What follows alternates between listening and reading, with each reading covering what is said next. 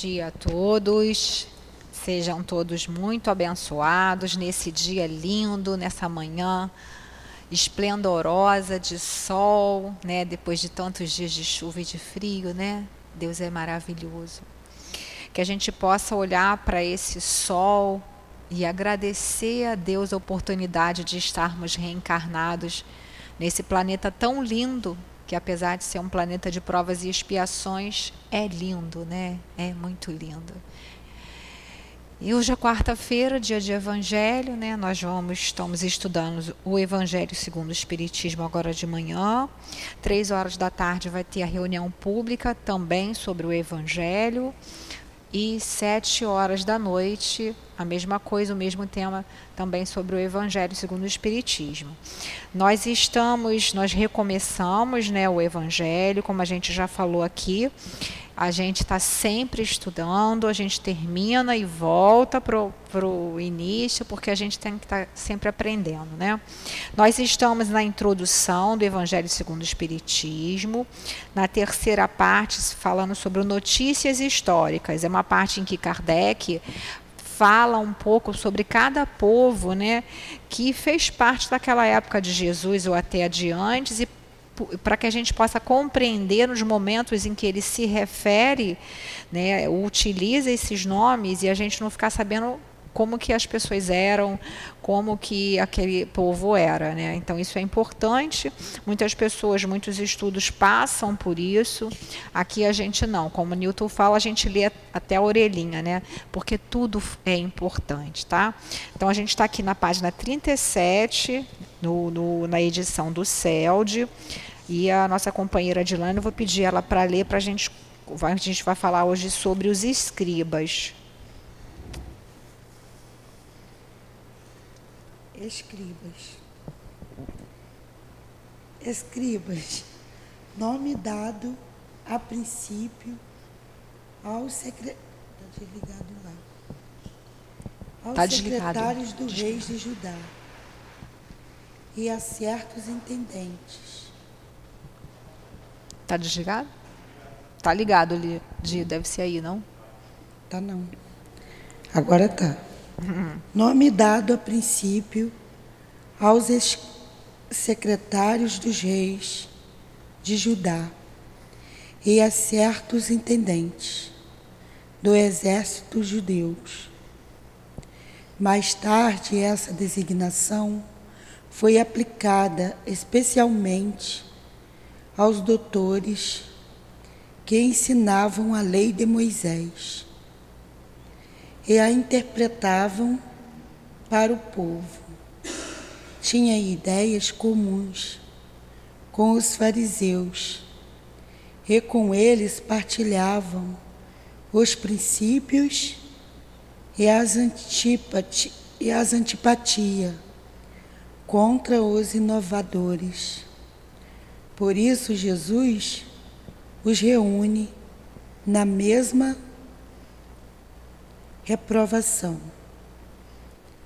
Tá bom, né? Tá bom. Pode fazer a prece, por favor? Pedimos a Jesus e pedimos a Deus. Agradecemos o dia, o dia de estudo, o amanhecer de estudo.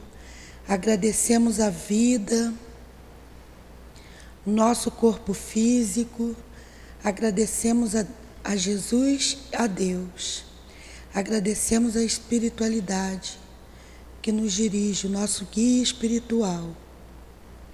Peço ajuda ao Sou Altivo, guia espiritual dessa casa de amor, a Dona Lurdinha, as irmãs queridas. Peço ajuda ao Espírito Luiz que conduz esse estudo do Evangelho. Peço ajuda em nome de Jesus, mas acima de tudo em nome de Deus, que iniciaremos os nossos estudos. Graças a Deus. Então, como a nossa companheira Dilane leu, né? Escribas era esse nome que era dado a essa parte da população lá da época, até mesmo antes de Jesus, em que eles tinham essa, é, eles, como eles sabiam escrever, ler e escrever, né? Então eles ocupavam altos cargos, porque naquela época o ensino era muito restrito, né? Era para quem tinha condição de pagar ou, ou para algumas partes assim de, de algumas, vamos dizer, de algumas partes da, da própria sociedade mesmo, né? Então olha lá, eles interpretavam, né? A, a, lei de Moisés na época e eles pareciam muito com os fariseus. Por isso que quando Jesus muitas vezes fala, né, falava, ai de vós, escribas e fariseus, são raposas, porque eles compartilhavam das mesmas ideias, que era basicamente o quê? Culto exterior. Você fazer aquele gestual, você fazer aquelas preces longas, andar com aquelas roupas, né? Decorar, falar decorado, né? Vamos trazer para nós aqui, nós espíritas, né? É, são aquelas pessoas que sabem o livro dos espíritos da primeira à última pergunta, ou sabe todas as partes do evangelho e não sabe tratar bem as pessoas, né? Não tem amor no coração, não tem piedade, não se compadece, não auxilia, só fala, fala, fala, dá aula, faz isso, faz aquilo e não, não, não faz um trabalho social, não aplica o evangelho. Porque o que, que é o espiritismo, a doutrina espírita? É o consolador prometido que Jesus havia prometido né, antes de da, lá da, que ele sabia que ia passar por todo aquele martírio ali da, da crucificação e, e, ele falou que ele ia, mas ele eu me vou, mas vou preparar um lugar, né? Então ele já deu uma noção aí da pluralidade da, das existências, né? E aí, o que, que ele falou? Aí os discípulos ficaram muito preocupados, eu estou trazendo para a nossa linguagem. Muito triste, muito preocupado, como é que a gente vai ficar sem o Senhor? E ele falou, não, fica tranquilo, que eu vou pedir ao meu pai para enviar um consolador, né? que vai relembrar o que eu disse, porque o Espiritismo não fala nada diferente do que Jesus falou, só vai relembrar e colocar uma nova luz, né? E, traz, e ensinar algumas coisas que na época Jesus até falou sob a forma de parábolas, muitas coisas, e que porque eles não podiam compreender ainda, eram espíritos ainda muito imaturos, né? Então a gente vê, tem gente que é assim, né, Dilane? Hoje em dia, né? A gente vê um monte de escriba e fariseu aí reencarnado. A gente tem que tá, tomar cuidado para a gente não ser como eles, né? De, de trazer aquela preocupação em demasia. Claro que a aparência exterior tem a sua importância no sentido da gente se trazer de maneira limpa, de maneira na medida do possível, né? Mas não é aquilo, né? Não é só o exterior. Como Jesus falava que os fariseus, os escribas eram que era que nem sepulcros, né? Caiados por fora, quer dizer, branquinho por fora, né? E por dentro podre, aquele aquela parte lá do cemitério, né, dos túmulos daquela época. Então a gente tem que tomar muito cuidado e estar tá se analisando, porque o Evangelho segundo o Espiritismo nada mais é do que essa abordagem que Kardec vai dando, que os espíritos vão trazendo, sobre as passagens de Jesus, trazendo para os nossos dias, para a nossa vida, é o que a gente tem que fazer sempre. Por isso que a gente tem que estar sempre estudando, para que a gente esteja sempre relembrando esses conceitos. Vamos continuar? Sinagoga. Do grego sinagoga, reunião, assembleia, congregação. Na Judéia havia apenas um templo, o de Salomão, em Jerusalém, onde se celebravam as grandes cerimônias. As grandes cerimônias do culto. Os judeus se dirigiam a ele todos os anos, em peregrinação, para as principais festas, como a Páscoa a da dedicação e a dos tabernáculos. Foi nessa ocasião, ocasiões que Jesus fez várias viagens a Jerusalém. As outras cidades não tinham templos mais sinagogas, edifícios onde os judeus se reuniam aos sábados para fazer as preces públicas sob a direção dos anciãos, dos escribas, dos doutores da lei. Ali também se fazia leituras tiradas dos livros sagrados, seguidas de explicações e comentários, dos quais quaisquer pessoa podia participar. Eis porque Jesus, sem ser sacerdote, ensinava aos sábados na sinagoga. Desde a ruína de Jerusalém e a dispensação dos judeus, as sinagogas passaram-lhes servir de templo para a celebração dos cultos nas cidades em que habitavam. Então aí está bem claro, né? Está explicando o que é sinagoga. É como se fosse uma igreja hoje em dia, né? Então ali na Judéia, naquela região ali, tinha um templo só, que era como se fosse aquele que é o central, o maior, né? A gente pode lembrar do Vaticano, da igreja do Vaticano, né? Que tem lá, onde tem o Papa, vamos dizer. E aí tem as outras que são como se fossem igrejas, né? Que são essas sinagogas, na verdade. Então, assim, nesse grande templo, os judeus se dirigiam todos os anos na época das festas, aí da Páscoa, da dedicação. Aí aqui embaixo, Kardec, né, a, a, no caso não foi nem Kardec, a tradutora daqui explicou, né? Festa da dedicação, criada por, por Judas Macabeu para comemorar a purificação e a renovação do templo, que três anos antes havia sido profanado pelos gregos. Quer dizer, então ele tinha várias solenidades ali, né, como hoje em dia as igrejas ainda têm, né, cada uma devidamente é, de acordo com a sua, né, sua direção, né, a igreja evangélica, presbiteriana, cada uma da sua denominação tem ali a sua, a sua direção da comemoração das coisas, né? E o que, que é importante aqui? é para a gente entender esse conceito, né, que tinha essas reuniões, essas preces públicas, onde compareciam ali os escribas, os doutores da lei, geralmente os fariseus, aí tinha os anciãos, que eram as pessoas que tinham mais sabedoria ali da, das próprias tribos ali deles, né, se faziam leituras e era permitido aos sábados que entrassem as pessoas para participar. Por isso que Jesus tem até uma passagem que diz que Jesus estava, acho com 12 anos, né, novo, a mãe procurou, Maria procurou, aí depois quando foi ver, foi saber que ele estava lá na sinagoga falando para os doutores da lei, quer dizer, então já era uma, um espírito de muita sabedoria, né, Jesus. E aí para a gente saber, quando ele falar, estava na sinagoga, a gente saber o que, que é por isso que Kardec colocou aqui. Vamos continuar, Dione? Saduceus, seita judia que se formou por volta de 248 anos antes de Cristo, assim nomeada devido a Sadoc, seu fundador.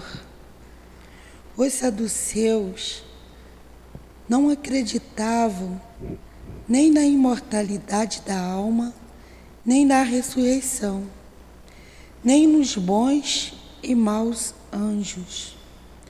Entretanto, acreditavam em Deus, mas não esperavam nada após a morte.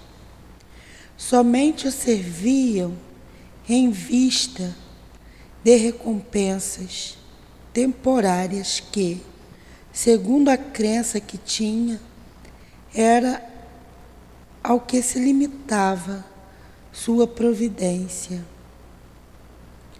A satisfação dos sentidos era para eles o objetivo essencial da vida.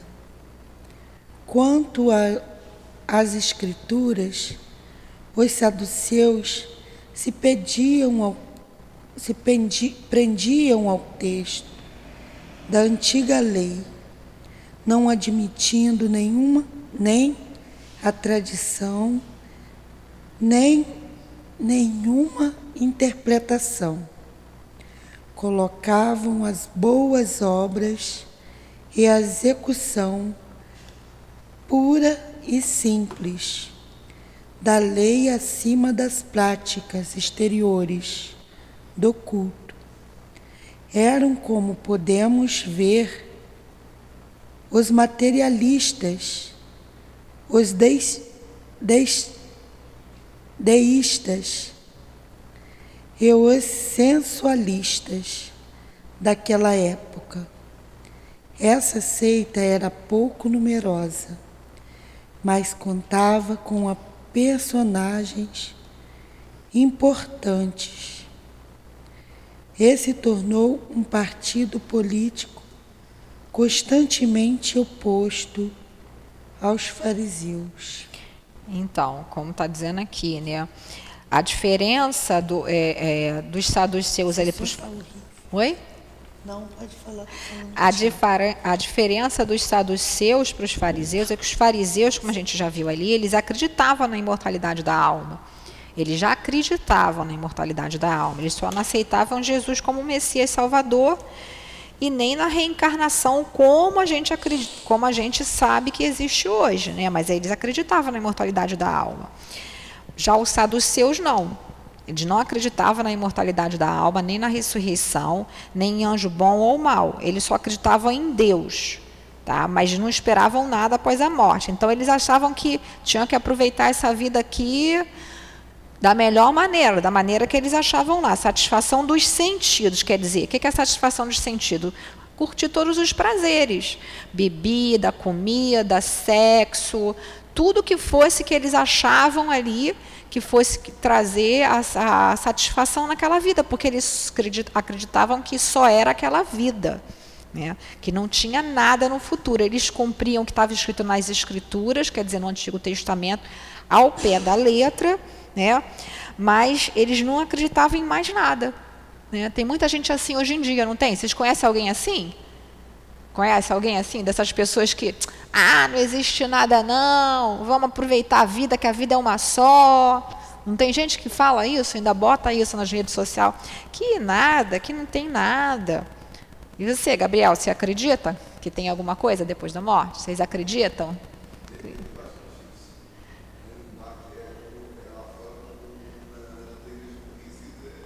É, é, em outras religiões, assim, embora, é, mesmo que a religião não acredite que não tem nada depois, né? Vamos dizer assim, não é espiritualista. O que é espiritualista? É toda religião que acredita que a vida continua após a morte. Não necessariamente nós espíritas, porque nós espíritas somos aqueles que estudamos e acreditamos na doutrina espírita, na reencarnação. Por exemplo, o católico é espiritualista? Sim, porque ele acredita que após a morte, ou você vai para o paraíso, ou fica no purgatório, ou vai para o inferno. Né? Evangélico é a mesma coisa. Então, todos acreditam. Podem não acreditar da mesma maneira, mas acreditam que existe alguma coisa. Agora, quem não acredita em nada são os materialistas, né? Eles acreditam que morreu, ah, não, morreu, acabou. Morreu, acabou.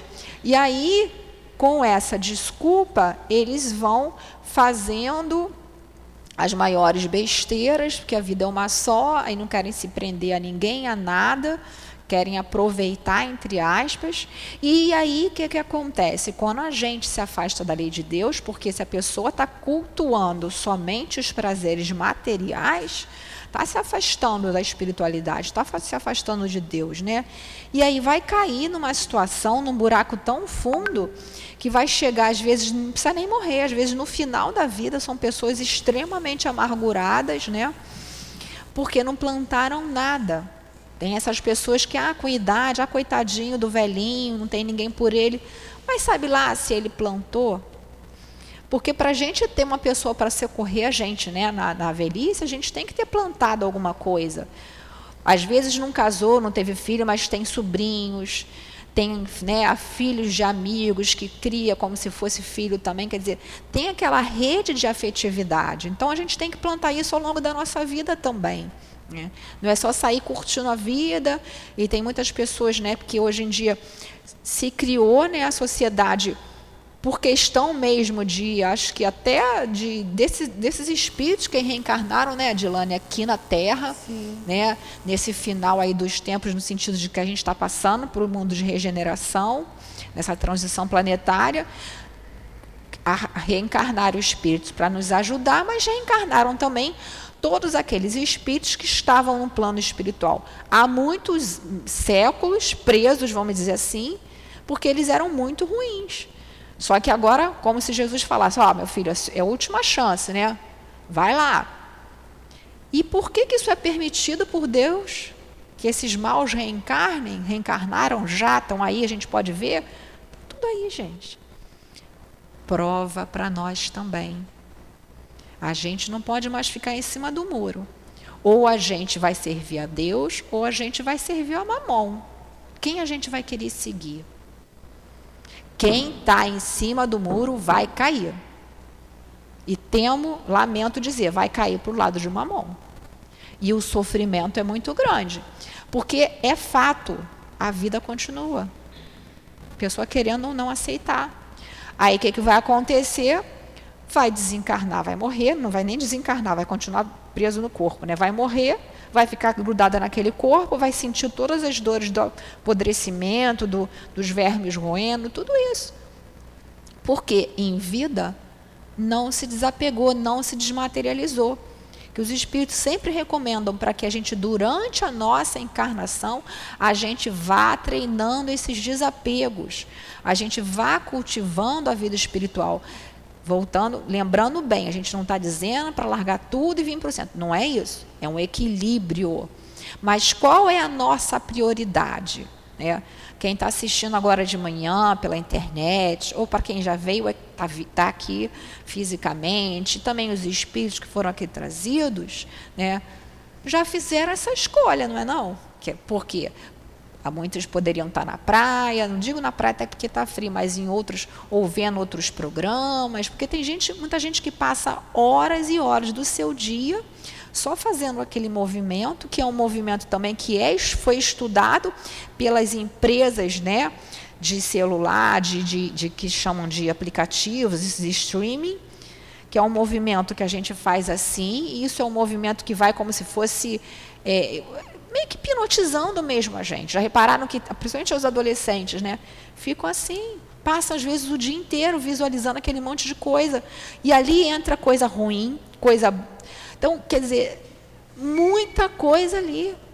E o que, que vai levar? Se a gente não tiver um outro lado de perceber que essa vida que a gente está vivendo aqui é apenas um ponto na nossa vida de espírito imortal, que, claro, temos que valorizar sim essa oportunidade, né? buscar fazer o melhor a cada dia, se melhorando. Né? Se a gente está com uma dificuldade, pede ajuda. Né? Sempre a gente vai ter essa ajuda, vamos orar, vamos pedir. Aqui no Evangelho, lá no final, a gente já estudou, mas para quem não acompanhou com a gente, no capítulo 28, é um capítulo só de preces vai ali, dá uma olhada, faz a prece que você tá, esteja mais necessitado. Então a gente tem que estar tá sempre orando, vigiando e orando, vigiando e orando, para a gente não cair na tentação. A tentação, ela vai existir, ela vai passar na nossa frente. Resta saber se a gente vai cair naquele buraco ou não. Na atual situação em que a gente está, se a gente se permitir cair em certos buracos, a gente não sai mais nessa encarnação, né, Diane? A gente não sai mais.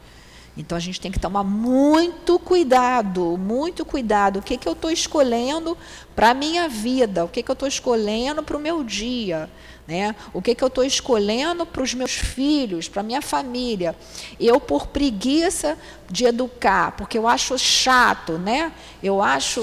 É, é, é, é ah, é, a criança é muito chato, não sei o que, não sei o que lá. Aí eu não estou ensinando eles a cuidarem. Aí, quando eu tiver velhinha, vou ficar reclamando que eles não vão cuidar de mim, eles aprenderam, eu ensinei.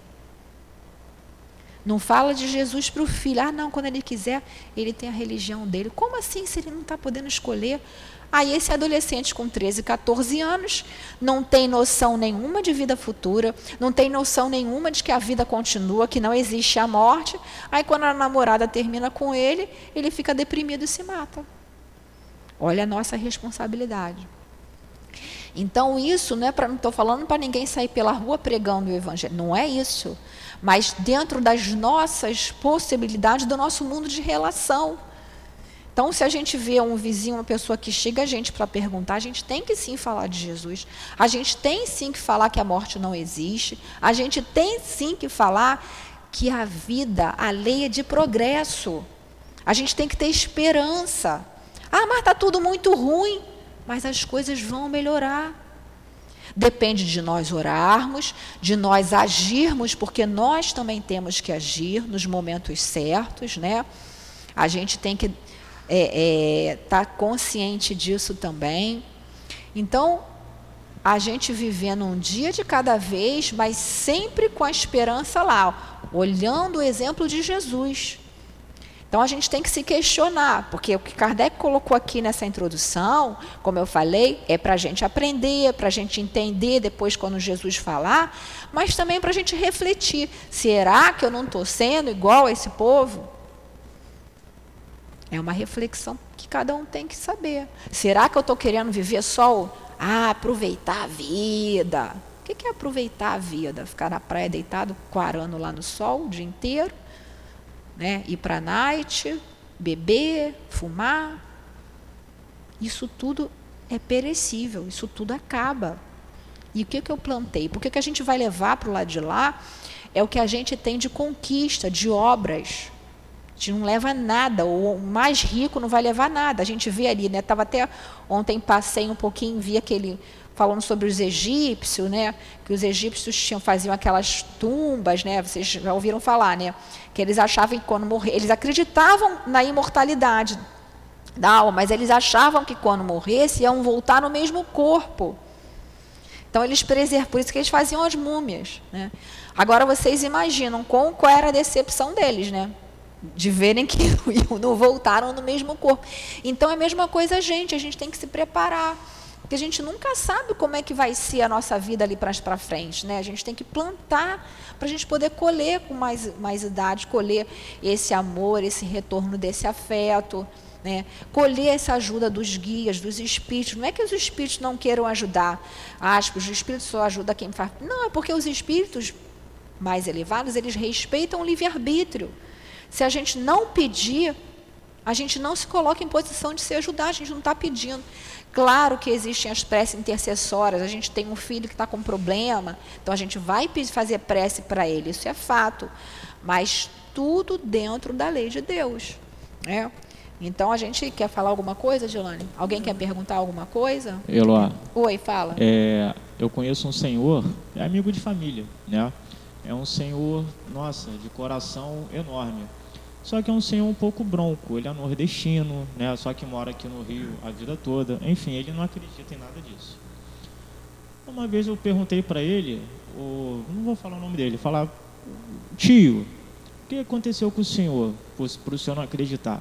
Ah, Tiago, eu não acredito. Eu tive dois infartos, eu estou com um negócio no coração. Outro dia eu trabalhando com uma máquina de corte que se chama Maquita, a máquina pulou, pegou o peito dele, tomou um monte de ponto e tal, abriu, né? E continua vivo. Ele fala, Tiago, eu não acredito em nada disso. Eu sei que quando acaba, quando a gente morre aqui, acaba tudo. E eu não acredito. Aí eu falo assim para ele, olha tio, eu sei que o senhor não acredita, mas Deus acredita no senhor. Então toda vez que eu encontro ele, eu sempre falo alguma coisinha assim para ele. Eu sei que ele não acredita, mas o inconsciente dele está ouvindo. Isso é muito importante. Ah, sim, com certeza. Na verdade, o que, que, que, os espíritos nos dizem com relação a essa questão dos ateus? Que é prova para eles. Porque as pessoas, até eu mesmo ficava pensando, como é que pode a pessoa não acreditar na reencarnação se ela é um espírito, se ela reencarnou?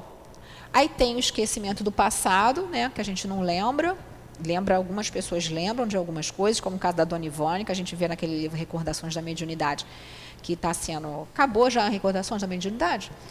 Já acabou os estudos, mas a gente está sempre falando.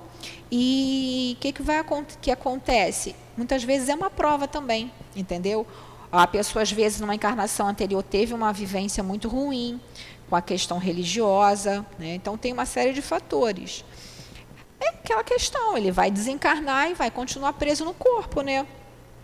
A não ser que, de repente, pelas obras que ele faz de caridade, alguma coisa, certamente deve ter algum espírito afim a ele que vai socorrer. Se a pessoa fez o bem, ela sempre vai ser socorrida. A questão é, depende, depende da pessoa. Por exemplo, tem um exemplo de um livro de André Luiz, eu não lembro se é no Missionário, não sei se você lembra, Dilane, que eles vão lá, o André Luiz está fazendo uma série, aí vai para um lugar de as pessoas tinham desencarnadas ali. Aí vê que tinha uma senhora que estava dormindo, estava desencarnada já, mas ela achava que estava dormindo. E aí, daqui a pouco, ele viu que chegaram uns espíritos em forma de anjo, com uma trombeta, e trocaram aquela trombeta. Aí ela acordou toda feliz, aí os espíritos foram, pegaram ela e levaram. Aí o André Luiz, ué, mas tem anjo? Que negócio é isso? O André Luiz achou aquilo estranho, né? Lembrando que André Luiz é um espírito, vocês conhecem, aquele espírito do nosso lar, né, que, daquele livro Nosso Lar. Aí o mentor lá, o, o instrutor dele, explicou que aquela senhora era ela daquela religião, eu é, acho que é, é, crente, né, de alguma religião desse que eu esqueci o nome agora, que ela acreditava que, que depois da morte que os justos iam dormir o sono dos justos, não sei se vocês conhecem, e que aí depois iam vir os anjos do Senhor, iam tocar as trombetas, e aí eles iam para o paraíso. Então, quer dizer, ela desencarnou com aquela ideia. Mas como ela em vida tinha sido muito caridosa, era uma pessoa muito boa, os espíritos se compadeceram dela e tomaram aquela forma para que ela se sentisse confortável, se sentisse bem porque ela ainda estava presa àquela ideia. Então, como eu falei, vai depender do que a pessoa plantou em vida. Né? Se a pessoa plantou o bem, ela vai ser ajudada. Né? Claro que depois seguiu ali, naturalmente ela deve ter acordado desse, dessa ilusão, dessa ideia dela, mas ela foi socorrida sim, porque ela não, não, não conseguia acordar de jeito nenhum que ela estava ali esperando. Outros já não fizeram tanto tão bem, então não tem tanta afinidade, não tem ninguém de repente, assim, que seja mais afim, que possa fazer isso e ficam ali, às vezes séculos, dormindo, esperando a, a, a, serem despertados. Então, vai muito do que a pessoa tem no coração dela, né? Querem falar alguma coisa? Não. Vamos continuar, Adilane? Nos essênios, os essênios são interessantes. Os essênios ou esseus seita judia fundada por volta de ano 150 a.C., no tempo dos Macabeus, e cujos membros que habitavam em prédios semelhantes a mosteiros formavam entre eles uma espécie de associação moral e religiosa. Distinguiam-se por hábitos tranquilos e virtudes austeras. Ensinavam o amor a Deus e ao próximo, a imortalidade da alma e acreditava na ressurreição. Eram celibatários celibatários, condenavam a escravidão e a guerra, partilhavam seus bens comuns. E se dedicavam à agricultura, oposto aos sensuais saduceus, que negavam a imortalidade, e aos fariseus, rígidos por suas práticas exteriores, entre os quais a virtude era só aparente. Eles não tornavam, não tomavam parte alguma, mas nas, nas querelas que dividiam nessas duas seitas. Esse som tá horrível, Tiago. O som tá ruim. Tá horrível. E, e a imagem também tá saindo toda hora. É, tá caindo. Então, é, os essênios, né? Essa seita, muitas pessoas ouvem falar, principalmente nos livros, muitos livros espíritas, né? Que uhum. era uma seita judia também, formada por, como ele falou aqui, fundada na, é, no ano 150 a.C. Então, 150 anos antes do Cristo, já tinham algumas pessoas que já tinham um pensamento mais voltados para essas coisas até parecidas com o que Jesus colocou, né? Então, eles se habitavam em prédios semelhantes, eles se reuniam naqueles prédios ali, eles tinham hábitos tranquilos, eles tinham virtudes muito rígidas, ensinavam amor a Deus e ao próximo, que era uma coisa que fariseus e saduceus não ensinavam, porque para eles os que importavam eram só os da casta deles ali, da seita deles. Então, se não fosse ali fariseu, já brigavam ali com os saduceus, não é isso? Então, já tinham aquela rivalidade. E como está colocado aqui, eles não se metiam nessa rivalidade dos fariseus e saduceus, não. Eles viviam mais ligados aí, mais afastados, como ele colocou aqui. Eram celibatários. O que é celibatários? Eles não se casavam, eles conservavam ali, ficavam solteiros e se dedicavam a essa vida religiosa, se dedicavam à prática da caridade, né? Então eles condenavam a escravidão, lembrando aí que os romanos, é, o Império Romano escravizava alguns outros povos, né? E aí eles condenavam isso e condenavam a guerra. Eles partilhavam seus bens em comum e se dedicavam à agricultura. Então, eles eram completamente opostos aos saduceus, como está falando aqui, porque eles não eram nada sensuais, não cultivavam a materialidade, que, e eles eram é, e também aos fariseus que eram rígidos. Partiam seus bens. Isso partiam sobre só que aqui, aqui é, é, é partilhavam. partilhavam né é. os, ajudavam uns aos outros né. Então Com ele botou ali. melhor. é aí ele está botando aqui né seu gênero de vida se aproximava dos primeiros cristãos porque como eu falei eles faziam já aquela coisa mesmo antes do Cristo chegar, e já eram espíritos que já estavam um pouco mais adiantados nessa questão da moral, da espiritualidade.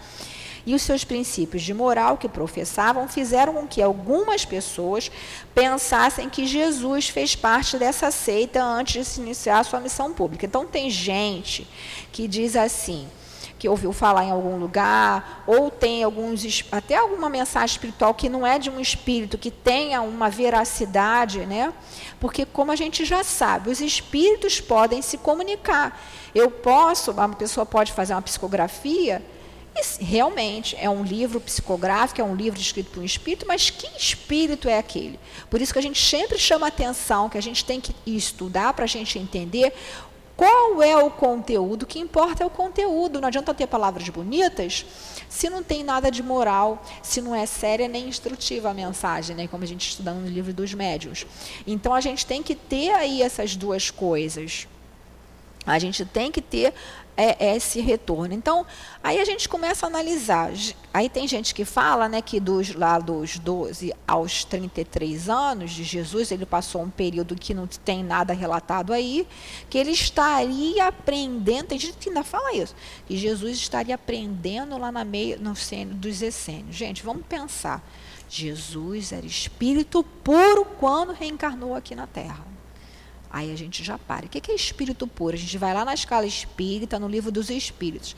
Nenhuma influência da moral, de material, eles, da matéria eles têm. Então já tinha também toda a sabedoria. O que, que ele ia ficar lá com os essênios aprendendo o quê? Né? Se ele já sabia, vamos ver, o espírito que mais sabia, que mais tinha sabedoria.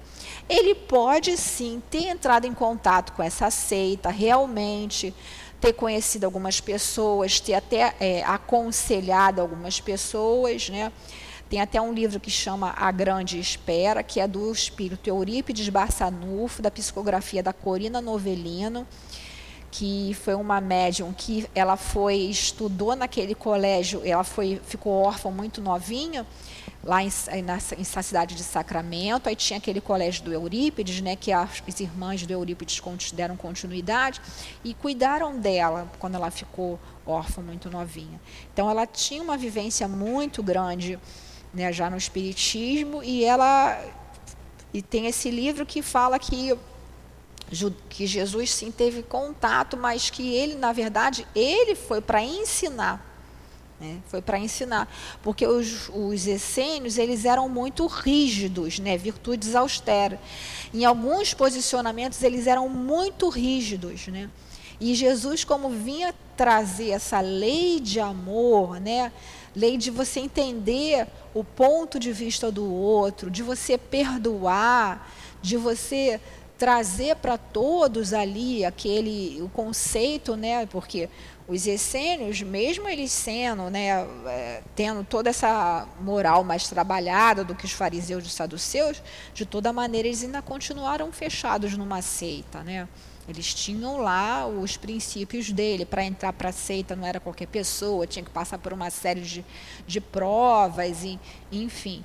E Jesus não pregava isso, né? Jesus pregava o quê? Que não precisava, que ele diz, para adorar o Pai, você não precisa de nenhum templo. Você vai adorar em espírito e verdade. Claro que a gente precisa ainda da casa espírita, de vir à casa espírita, de muitas pessoas à igreja, porque é a gente estando num lugar onde todos estão com a mesma vibração, com a mesma sintonia. Os espíritos já estão aqui, né, prepararam desde cedo para que a gente viesse aqui, por isso que a gente chega aqui e se sente tão bem. Né? A gente às vezes até relaxa quando está aqui no salão, acaba até às vezes dormindo. Mas a gente ainda precisa disso, né?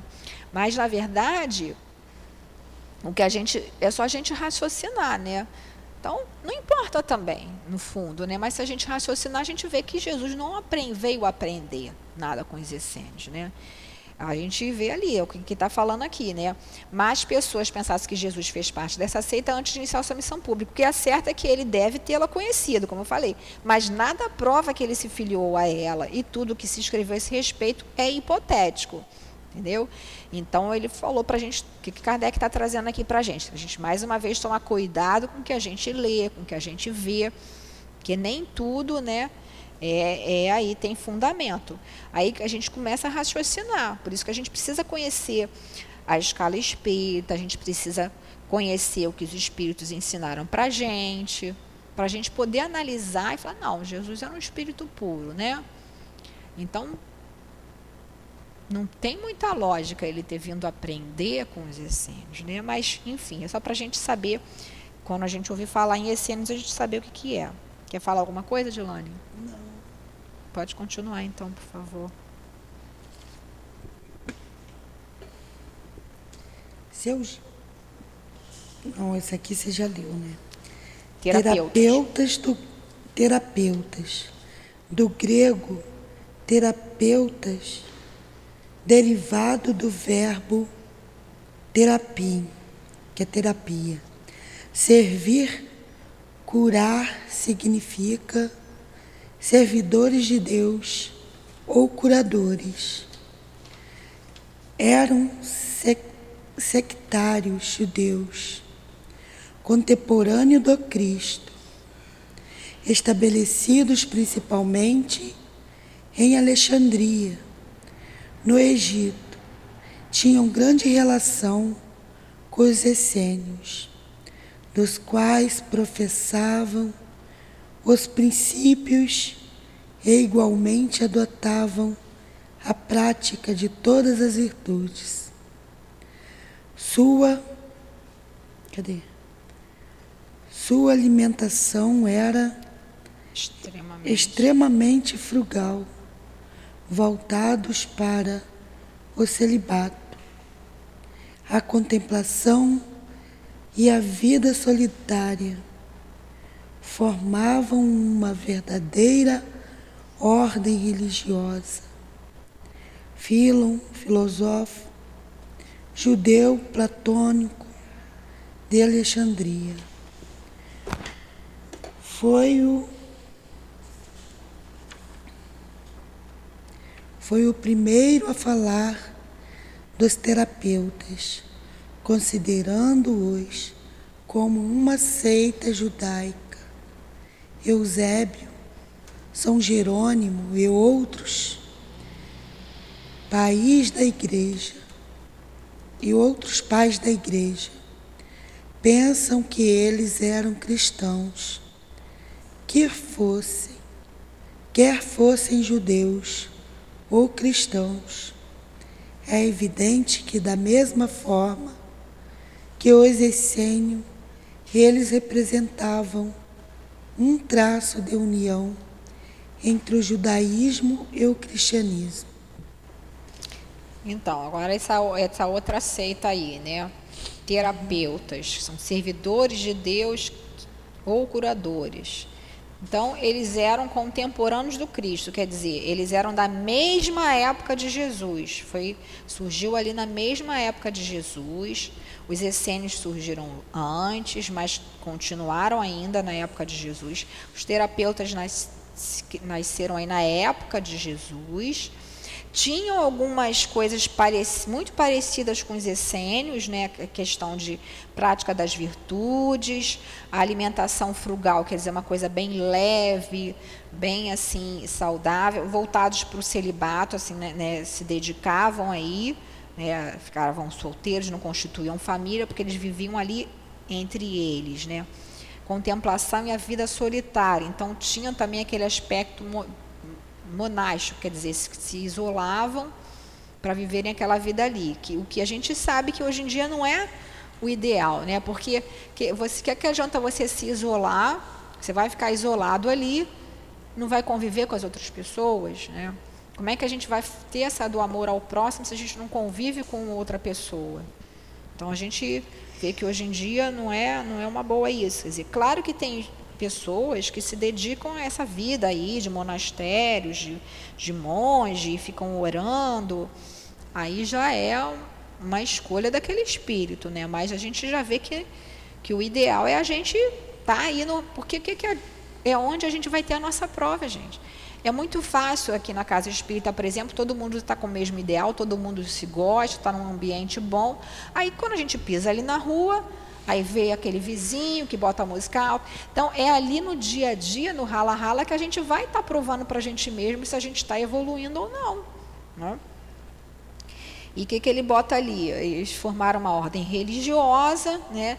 e eles eram ali, pensavam, ah, para os, os São Jerônimo e outros pais da igreja, pensam que eles eram cristãos, quer dizer, eles já tinham ali aqueles princípios ali até das ideias do Cristo.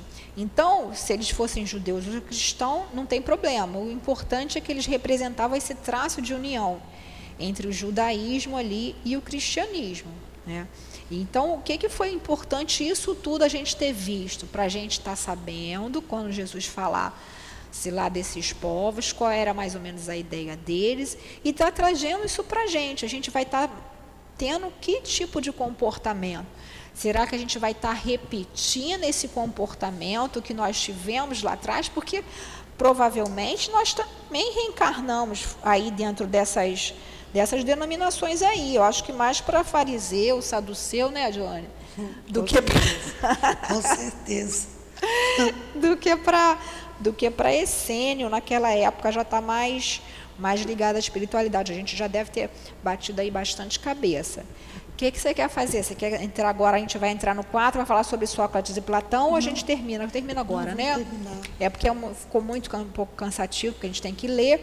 Aí na semana que vem a gente começa a falar de Sócrates e Platão. Tá Isso. Tá bom? Querem perguntar alguma coisa? É, o próximo é dia 15, né? Dia...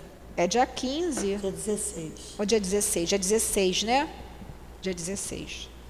Você está boa em conta, eu estou enferrujada.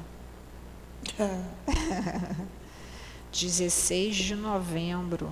Dia 15 é feriado, né? É? Proclamação da República. A proclamação da República.